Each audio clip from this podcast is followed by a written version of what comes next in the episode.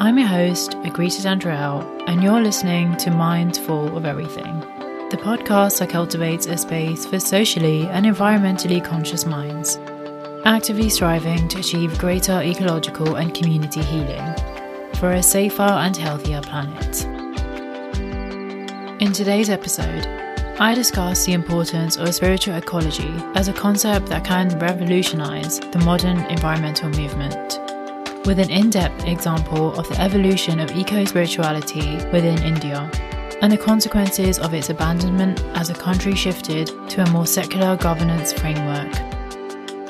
I argue that spiritual ecology acts as a tool to reimagine environmentalism, where conservation efforts are decolonized to embody indigenous practices, and ancient eco spiritual values are revived by both spiritual and secular communities in India so that the nation's ecological and waste crises can be successfully resolved.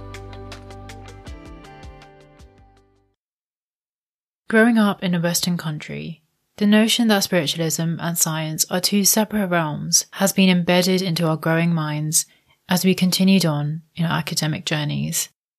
Despite being part of a religion and culture that stated otherwise, the influence of colonial scientific belief systems gradually became stronger. Unlike many people with rich cultural backgrounds living within Western countries or in environments with strong colonial mindsets, I too believed that science had no space for the abstract spiritual world. Nevertheless, as I matured, the historical nostalgia of the time where science was just a fragment of spiritualism in ancient India grew as rapidly as my knowledge of conventional science. But so did the difficulty of balancing the mechanisms of the natural world and valuing ancient knowledge which extended well beyond the human nature dualism. One thing was certain no matter how much I learned about Earth's processes or anthropogenic climate change, the desire to reconnect my knowledge base to indigenous knowledge systems, both Indian and non Indian, remained. And as I explored the connection of spiritualism with science, the desire soon transformed into urgency in decolonizing the scientific knowledge I had gained over the years. As global economies shifted to more secular frameworks, particularly for professional and academic sectors, spiritual practices, which included religious belief systems, were naturally disfavored, and the emotive aspects of systems such as conventional science were soon lost. Whilst completing my undergraduate degree, a sense of irritation and dissatisfaction towards a lack of effort in incorporating the environmental justice framework into scientific environmental knowledge developed over the three years, and it wasn't until the final year where I was able to put some of my understanding of spiritual environmentalism into practice. Yet it wasn't near enough to erase dissatisfaction. Spirituality, as previously discussed with Dr. Linda Bender in the Spiritual Animal Wisdom episode, is not set in stone like Western knowledge systems are. Spirituality is neither a concept, theory, or belief system. And it's this undefined and abstract nature of spiritualism that doesn't sit well with material science and other modern day dogmas. Spirituality, unlike material science, doesn't have a universal definition, in the sense that spirituality is defined by the spiritual path of a being. Not one person experiences the same things in life as someone else, and therefore, establishing a definition for everyone to use is impossible. This isn't the case for science, where fundamental concepts have been formed to be used by everyone. Whilst Western science aims at understanding the tangible and world and beyond, spirituality seeks to determine the meaning of experiences both sensory and spiritual, the purpose of coexistence, and the necessity of protection and care for everyone, all of which have now been identified as key in solving our climate and ecological crises through the existence of frameworks such as environmental justice and ecofeminism. For more on ecofeminism and the importance of the ecofeminist framework in environmental policymaking, listen to the Ecofeminism as a Solution to the Climate Crisis episode. The modern day environmental justice movement in the US began as early as the late 1960s, led by those most impacted by environmental degradation and violation of environmental rights, the poor and people of color. Whilst Native Americans had been fighting for the protection of their ancestral lands well before, the environmental justice movement gained more political and academic interest from the 1970s and onwards, particularly with the rising resistance to systemic racism by black American activists such as Martin Luther King. The first large scale event had to shed light on environmental injustices faced by the poor and people of color took place in the rural and predominantly black Warren County in South Carolina. Black environmental and civil rights activists held a peaceful sit-in protest in 1982 against the state government's decision of creating a polychlorinated biphenyl, abbreviated to PCB, landfill site in the county. Over 500 people were arrested, and unfortunately the protest was unsuccessful in preventing the construction of the waste site. But the protest marked the beginning of a modern day environmental justice movement in the US. Following the protest, the US General Accounting Office conducted a study which found that three out of four of the hazardous waste field the US General Accounting Office conducted a study which found that three out of four of the hazardous waste landfill sites that had been examined were located in communities where at least 26% of the population were for families living below the poverty line, and many of these families were black. A further study in 1987 by the United Church of Christ Commission on Racial Justice, looking at the statistical relationship between the location of any hazardous waste site and the racial and socio-economic composition of communities on a nationwide scale, found that over 15 million black Americans, 8 million Hispanics, and half of all Native Americans, Asians, and Pacific Islanders lived in communities with at least one abandoned or inadequately controlled toxic waste site. The study also ruled that the residents' race was much more of a significant factor in determining the location of waste sites over socio-economic statuses. This study was the first study which analysed environmental injustices with regards to race and class on a nationwide scale, and it helped to provide more momentum to the growing environmental justice movement in the US. Various other successes in the movement soon followed, such as the formation of the Indigenous Environmental Network and the Southwest Network for Environmental and Economic Justice in 1990, the establishment of the Office of Environmental Equity in 1992, and signing of the Executive Order 12898 by former President Bill Clinton in 1994 to focus federal attention on environmental justice for minority and low income populations. While spiritualism is not directly addressed in environmental justice, there are elements of the framework which embody spiritual environmental values, such as overcoming the dualism of humanity's relationship with the natural world so that everyone can be respected and protected, and valuing emotional intelligence as a tool to reconnect heart with science and see beyond the base level ecological relationships that conventional science has defined. Still, the ubiquitous definition of environmental justice or even ecofeminism, makes these concepts far too human centric to replicate the urgency of preserving all ecological relationships, including and not including humans, benefiting and not directly benefiting humanity. This is not to diminish the potency and the success of environmental justice and all the concepts which strive to embed social sciences into Western environmentalism but rather encourage a change in perspective for those accustomed to Western lifestyles and mindsets, which tend to focus on the environmental rights and the health of humans and the land that they occupy. Spiritual ecology, whilst conceptualized by human emotional and spiritual wisdom, is a realm of environmentalism which extends beyond the protection of human environmental rights and seeks for meaning in the connections we all have with the living and non living world not just on the basis of ecological relationships, such as mutualism or cyclical geographic processes, but rather the reasons behind the need for us to preserve the relationships we have with the natural world that are powered by compassion, love, altruism, and stewardship. Values that bring sentient beings to preserve their land not because it will benefit them, but because it will benefit all. Benefits are obtained when matter meets spirit and sacrality. Indigenous spiritual and environmental wisdom holds the foundations of spiritual ecology and environmentalism, and despite these knowledge systems being ancient, this wisdom continues to be put in practice in the modern day. Religion has played a major role in environmental activism. While Christian doctrines teach of human dominance over the natural world, ancient religions and cultures have always advocated for environmental stewardship so that the sacredness of earth that has been gifted by God or a greater force can be protected and preserved for future generations. Ancient religions and cultures attributed all natural components of earth and even the universe with divinity, either representing an avatar of God or a greater force, or being a gift from the Almighty that was too holy to be degraded or overconsumed.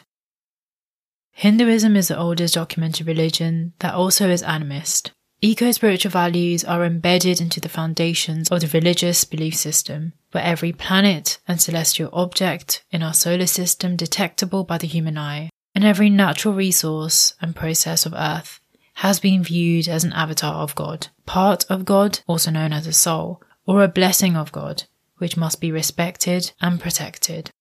The days of the week have been named after the planets, the sun, and Earth's moon, which are also known as demigods.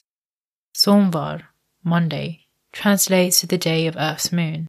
Mangalvar, Tuesday, is the day of Mars. Budvar, Wednesday, is the day of Mercury. Guruvar, Thursday, is the day of Jupiter. Shukravar, Friday, is the day of Venus. Shanivar, Saturday, is the day of Saturn, and Ravivar, Sunday, is the day of the sun.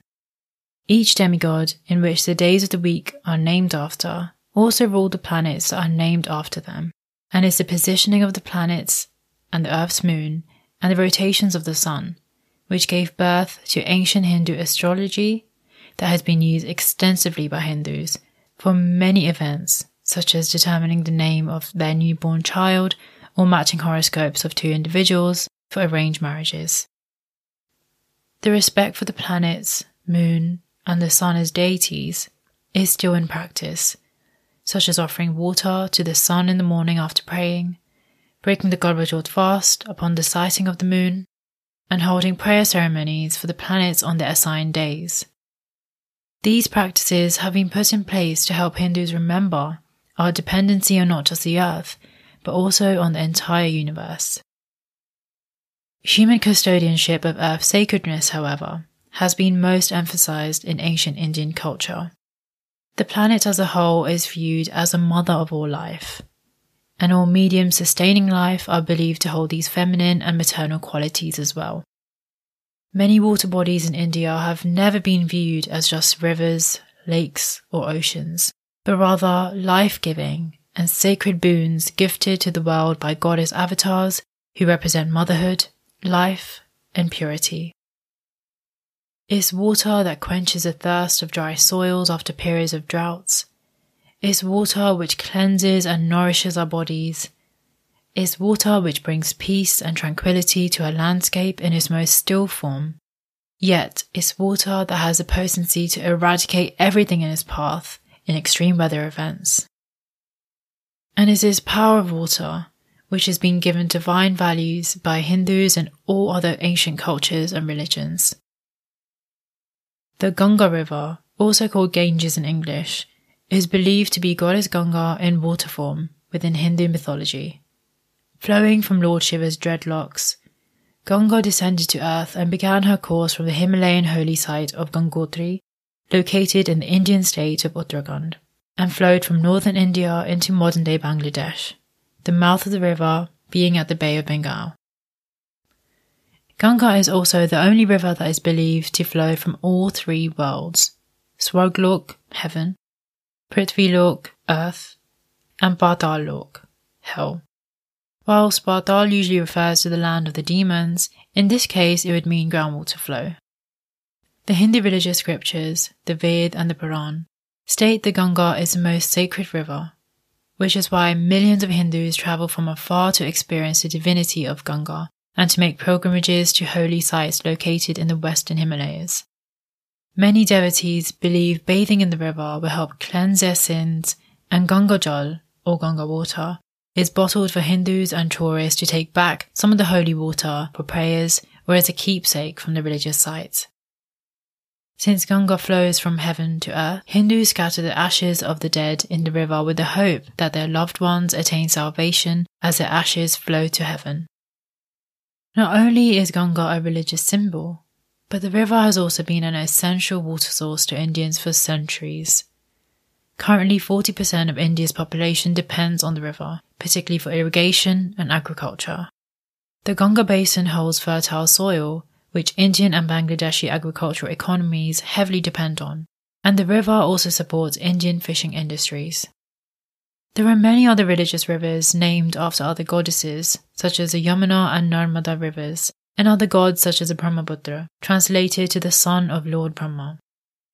Nevertheless, the Puran clearly state that all rivers are holy. There are hundreds of rivers and all of them remove sins. All of them are bestowers of merit. Therefore, ancient Indian eco spirituality began with the worship and protection of rivers that flowed through the country and gifted life to earth.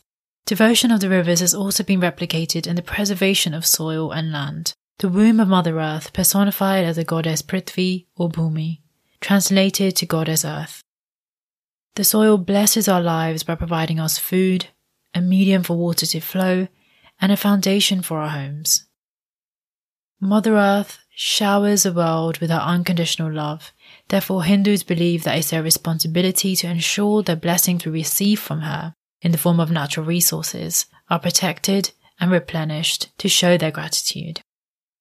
One such blessing of Mother Earth are trees, also symbolic of motherhood, trees give us shade, play an essential role in the water cycle. Female trees bear us fruits, they give us wood for fuel and construction materials, all without anything in return. Although there is no single Hindu mythology which signposts when trees became sacred symbols, various religious texts mention their spiritual and ecological importance.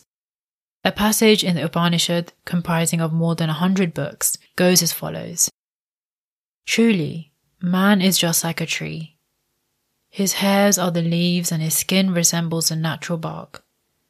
His blood streams forth out of his skin like the sap of a tree. The flesh is comparable to wood. The sinews are like the inner bark, the bones are the inner core of the wood, and the marrow resembles the pith of the tree. The Puran itself states that those who plant trees will attain the highest position. One specific tree mentioned in Hindu mythology, which can be found in heaven, is a kalpvriksh, translated to the wishing tree. It's this tree that has the power to give anything that the wisher desires, and is believed that most trees are connected to the kalpvriksh due to their abilities to provide many resources, hence the respect of all trees in ancient India. In contemporary India, every temple will be found having at least one of the five most holy trees the Bargat tree, also called banyan, its relative, the peepal tree, the bil tree, myrobalan, and neem. These trees will be found adorned with saris, religious threads, and holy spices and powders such as haldi, turmeric, and kumkum. When visiting temples, Hindus offer their respects to these trees by offering flowers, Indian sweets, money, and even Ganga water, everything that Hindus would be offering to deity statues inside the temples. So, despite not having specific deities for trees, they are given as much respect and devotion as avatars of God. The respect for trees and plants later gave birth to the ancient Hindu medicine system of Ayurveda, where herbs and fruits from plants such as neem, betel, turmeric, cardamom, mango, and coconut have been included as sacred ingredients for Ayurvedic medicine due to their healing properties and religious origins. For more on the healing powers of herbal medicine like Ayurveda, listen to the Healing Power of Nature episode, part of the Beautiful Planet series. Our duty as environmental stewards also extends to protecting non human animals, primarily by not consuming them. Hinduism is the oldest known vegetarian religion, and this arises from teachings of all non human animals being equal to humans. This is further supported by the concept of reincarnation, in which Hindus believe that all souls have been or will be reborn unless they attain moksha into any life form, be it a tree, a bee, a dog, or a human. Therefore, all life forms must be valued as all living beings are temples holding souls that are parts of God Himself. The doctrine of ahimsa, as explained in the Silk episode, teaches Hindus to not harm God's creations through the practice of non-violence. And it's these teachings which were further strengthened later on in Buddhism and Jainism, particularly Buddhism, which elaborated further the spiritual ecology of our natural world that extends well beyond religion. Hinduism is also one of the most famous religions and cultures where zoolatry is commonly practiced, even in the modern day. There are many deities that have part animal bodies, such as Lord Ganesh, half elephant, and Lord Hanuman, who's half monkey. And nearly all avatars of God are remembered along with their animal companions. Goddess Durga, also called the goddess of the tigers, is the protective mother of the universe and has a tiger companion. Lord Vishnu, part of the Hindu trinity and protector of the universe, resides on the coils of the serpent god Lord Sheshnag. Lord Shiv, also part of the trinity, the destroyer of the universe, so that it can be recreated, not only has Ganga flowing through his hair, but also has a serpent god Lord Vasuki resting on his neck, and his closest devotee and guardian of his family residence Mount Kailash is Lord Nandi, who is half bull. Goddess Saraswati, the mother of speech, wisdom, and learning, has a swan companion, and many other deities have similar animal companions. Since these companions are non human animals that also live on Earth, hurting or consuming these animals would be akin to harming the companions of God. But just like certain species have been given more religious importance than others, Certain animal species have been worshipped more than the rest, the main example being cows. Being symbolic of motherhood and prosperity, cows have always been worshipped in India, since they give us milk, which is a substance that has significant cultural and religious importance in India. Families who have their own cows are deemed lucky because they get a constant supply of milk, which holds nutritional benefits, but also monetary benefits when sold. Family cows are also given as much respect as any mother figure would. Similar to sacrality of trees, the origins of cow sacredness in Hinduism are difficult to pinpoint. But deities such as Lord Nandi and goddess Kamdhenu, the mother of all cows and giver of all wishes, represent the ancient relationship between cows and Hindus. Some of the criticisms of spiritual ecology in general is that the practice, at the least in its ancient form, is now outdated. A lot of eco spiritual values and ways of life are way too rural based for fast paced contemporary capitalist systems, or the religious angle of spiritual ecology is too biased for secular Western societies. How can we use religious eco spiritual teachings to inspire those that have moved past religion? My first argument towards a religious aspect of eco spirituality would be that despite Western systems favouring secularism, for countries like India who are still predominantly religious, eco spirituality in the form of religion holds a massive potential for catalyzing the environmental movement within India. Religion formed the basis of human responsibility towards controlling usage of natural resources and conserving environments in ancient populations. Hindus would feel that disregard of their natural environments would be disregarding and disrespecting God's creations and blessings, therefore disregarding the most powerful force and energy to exist. Even if people didn't feel a sense of respect or love towards nature, they would follow environmental rules put in place by religious leaders to avoid punishment or ostracization. However, I do strongly believe that by doing things out of fear rather than genuine interest or concern is never sustainable and the consequences of this can be seen in modern India, which now suffers a major environmental crisis of its own. Leading on from this, critics of spiritual ecology would also argue that if spiritual ecology had enough potential to revolutionize the environmental movement in a country as religious and culturally rich as India, why is India facing a waste crisis? Why is India facing an ecological crisis? If indigenous wisdom and knowledge systems are replaced by a belief system which does more harm than good to the natural world, be it forcefully or adopted through colonization, indigenous spiritual ecology, which helped in sustaining the ancient Indian landscape, will no longer have the same influence on modern environments.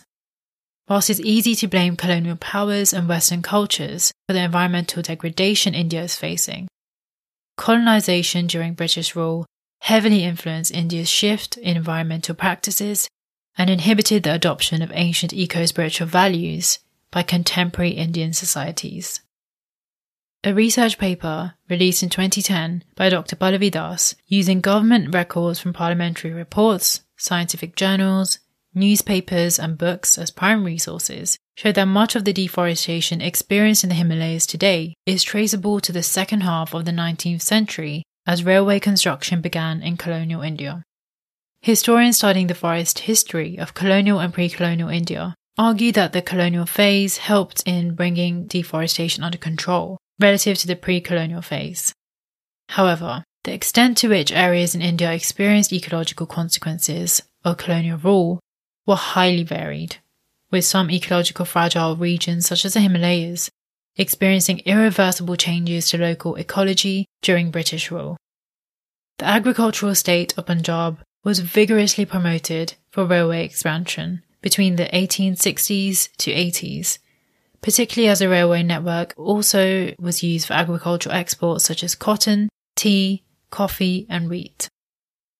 Investment into railways in Punjab as a percentage of the total investment in other public works by the colonial state was a massive 51.4% on average from the same time period, which converted Punjab into what Das calls as the breadbasket of the British Empire. The railways required wooden sleepers and firewood, which was a fuel used in Britain. Therefore, railways directly depended on local forests for timber, which induced an increase in deforestation as the trade increased. Not only were natural resources being extracted and exploited through the rail network, but to expand the network, timber and firewood were also being depleted.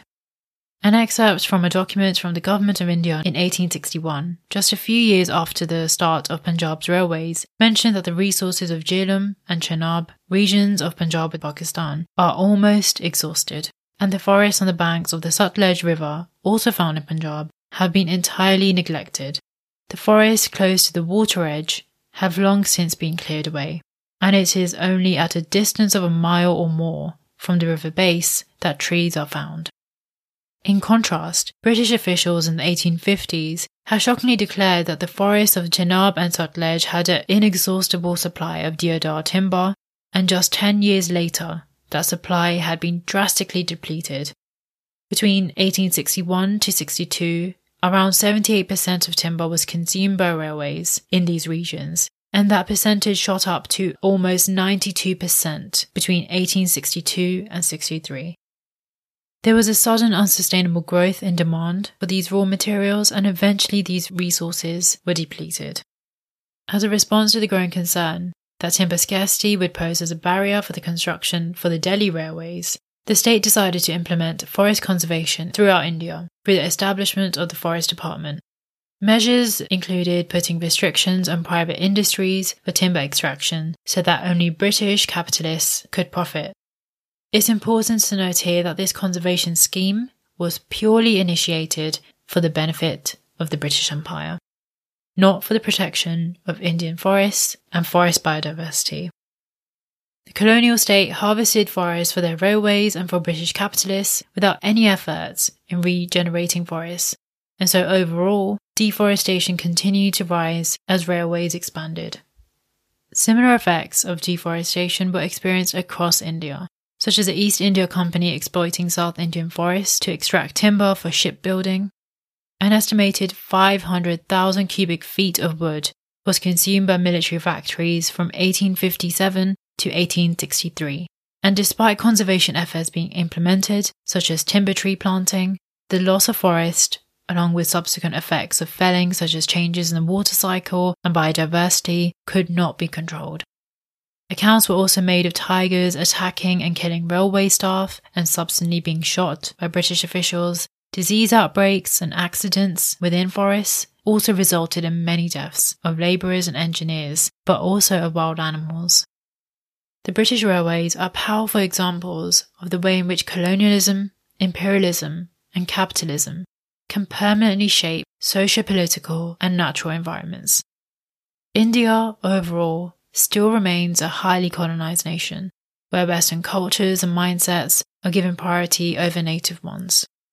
It is heartbreaking to see the people of my country view colonization as a force that done more good than harm, a force that strengthened India rather than make the country highly dependent on colonial systems and lifestyles. Now part of a race to attain the development of Western countries, India no longer values the eco spiritual practices and systems put in place thousands of years ago, as they are seen as too weak and slow paced for a growing economy. But the tolls of this toxic, unsustainable growth have disproportionately impacted the natural world and the most vulnerable of society. The Ganga River, once seen as the avatar of goddess Ganga, is now one of the most polluted rivers in the world, brimming with antibiotic resistant bacteria and industrial waste. Uttarakhand, one of the most holy sites in India, is facing a major tourism crisis in which infrastructure is being built on ecologically sensitive zones such as floodplains and mountain slopes, as well as extensive deforestation occurring in the state to free land for construction and the consequences of unstable mountain slopes can be seen in extreme flood events such as the deadly 2013 floods. As mentioned in the Zero Waste Movement episode, India is now generating the most amount of waste in the world as a nation. There are many eyewitness accounts of cows eating litter and waste plastic as they struggle to find grasses in the drought periods. In 2019 alone, 1.7 million premature deaths 18% of all deaths occurred in India due to air pollution, which has also led to increases in diseases such as lung cancer, heart disease, diabetes, and respiratory diseases, resulting in even more deaths. New Delhi often becomes the most polluted city in the world during winter, when the city is blanketed in thick smog and toxic air particles rise 500% higher than what WHO determines as healthy. In a country led by political corruption and the urgency to reach a higher development rate, even through unsustainable means, it seems difficult to see where spiritual ecology can re emerge as a widespread environmental concept. Luckily, we don't have to look too far.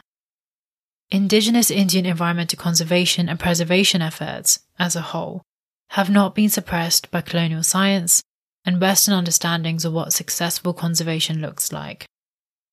As early as the 1970s and 80s, eco-feminist approaches to conservation were being embraced by indigenous women in Uttarakhand through the Chipko movement, which I go into more detail in the previous episode. The Bishnoi faith, stemming from Hinduism and originating from the state of Rajasthan, is founded on 29 principles, one of which is environmental stewardship, and so the Bishnoi strictly forbid the harming of trees and animals. Guru Jambeshwar found the religion in 1485 BCE in the desert region of Marwar in western Rajasthan. When you witness the cutting down of trees to feed livestock during droughts, who later died as the drought period continued, he realized the importance of trees within the local ecosystem and ended up banning the cutting down of green trees and killing of animals and birds. The Bishnoi have continued on Guru Jambeshwar's legacy of eco spirituality and their success in managing their environment can be seen. In the middle of an arid desert, the Bishnoi successfully cultivate lush vegetation, collect drinkable water, and tend to animals. Bishnoi breastfeeding mothers are also known to breastfeed orphaned or injured fawns to nurse them to health because they believe that in their presence, no infant can ever be an orphan. However, the biggest sacrifice that the Bishnoi have demonstrated is the 1730 massacre of 363 Bishnoi, who were protecting their acacia trees by clinging onto them, that had been ordered to be cut down for the construction of a palace of the king of Jodhpur. When the king realized what had happened, he seized the violence, and as an apology, he designated the Bishnoi estate as a protected area, where both trees and animals could not be harmed. And the legislation is still in place today. The sacrifices of the Bishnoi community later inspired the Chipko movement, which is still in practice in India today. In 2018, two indigenous organizations from Arunachal Pradesh and Nagaland won the 2018 Indian Biodiversity Awards for their work in conserving endemic and threatened wild species like the Bugun liocichla bird and the red panda. The Indian Ministry of Environment, Forests and Climate Change now define conservation reserves and community reserves as protected areas of India, which act as buffer zones or wildlife corridors to national parks, wildlife sanctuaries, and protected forests. The launch of the Ganga Cleaning Government Project saw over 1,900 local volunteers cleaning the riversides and removing 16 tons of waste material from the water surface and riverbanks in just one hour in March this year. The sacred Soppinabetta forest in the western Ghats of India, first created by the British to combat deforestation, have been cultivated for more than 2,000 years by betel nut farming communities through sustainable agricultural practices. This has helped to maintain significant forest cover in the Western Ghats, with the forest having around 30% of forest cover in the region. And it also provides a sustainable source of local income. However, the sacred forests are under threat of fragmentation due to changing government policies and restrictions for forest resource harvesting and planting of monocultures. To say that eco spiritualism is far too fundamentalist and primitive for modern societies is a comment made out of ignorance. Spiritual ecology has been successful in the past and continues to be successfully realized within indigenous communities, not on the basis of religious belief systems, but on the basis of mutual respect, harmony, and community stewardship. Fundamentalism has never been a successful agent of change, and there are a plethora of examples of such. In the case of spiritual ecology, religion acted as a medium for eco spiritual values to be embedded within society.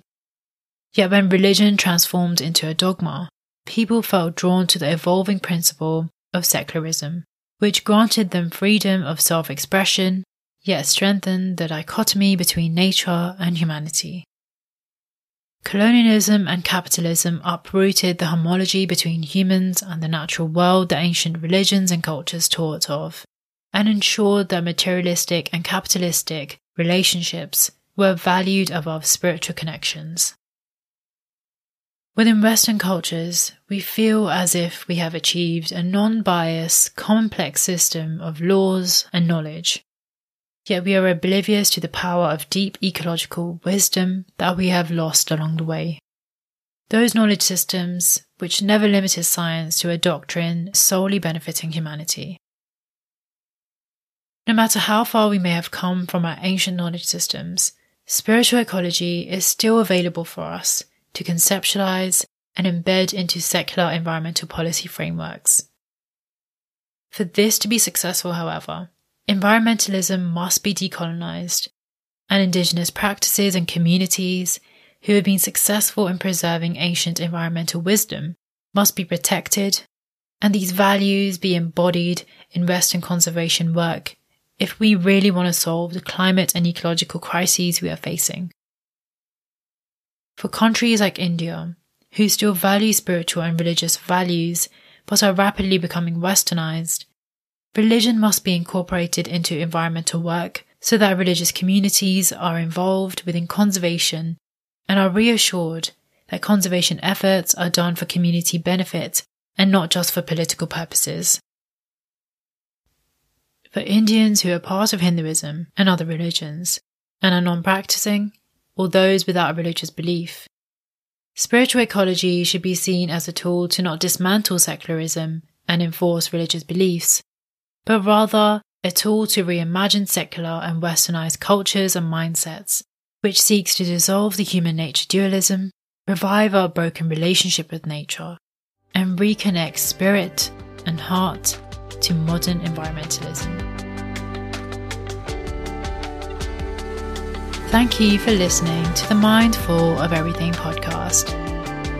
If you enjoyed this episode, subscribe to the podcast on your podcast app of choice and visit mindfuleverything.com for additional resources for each episode.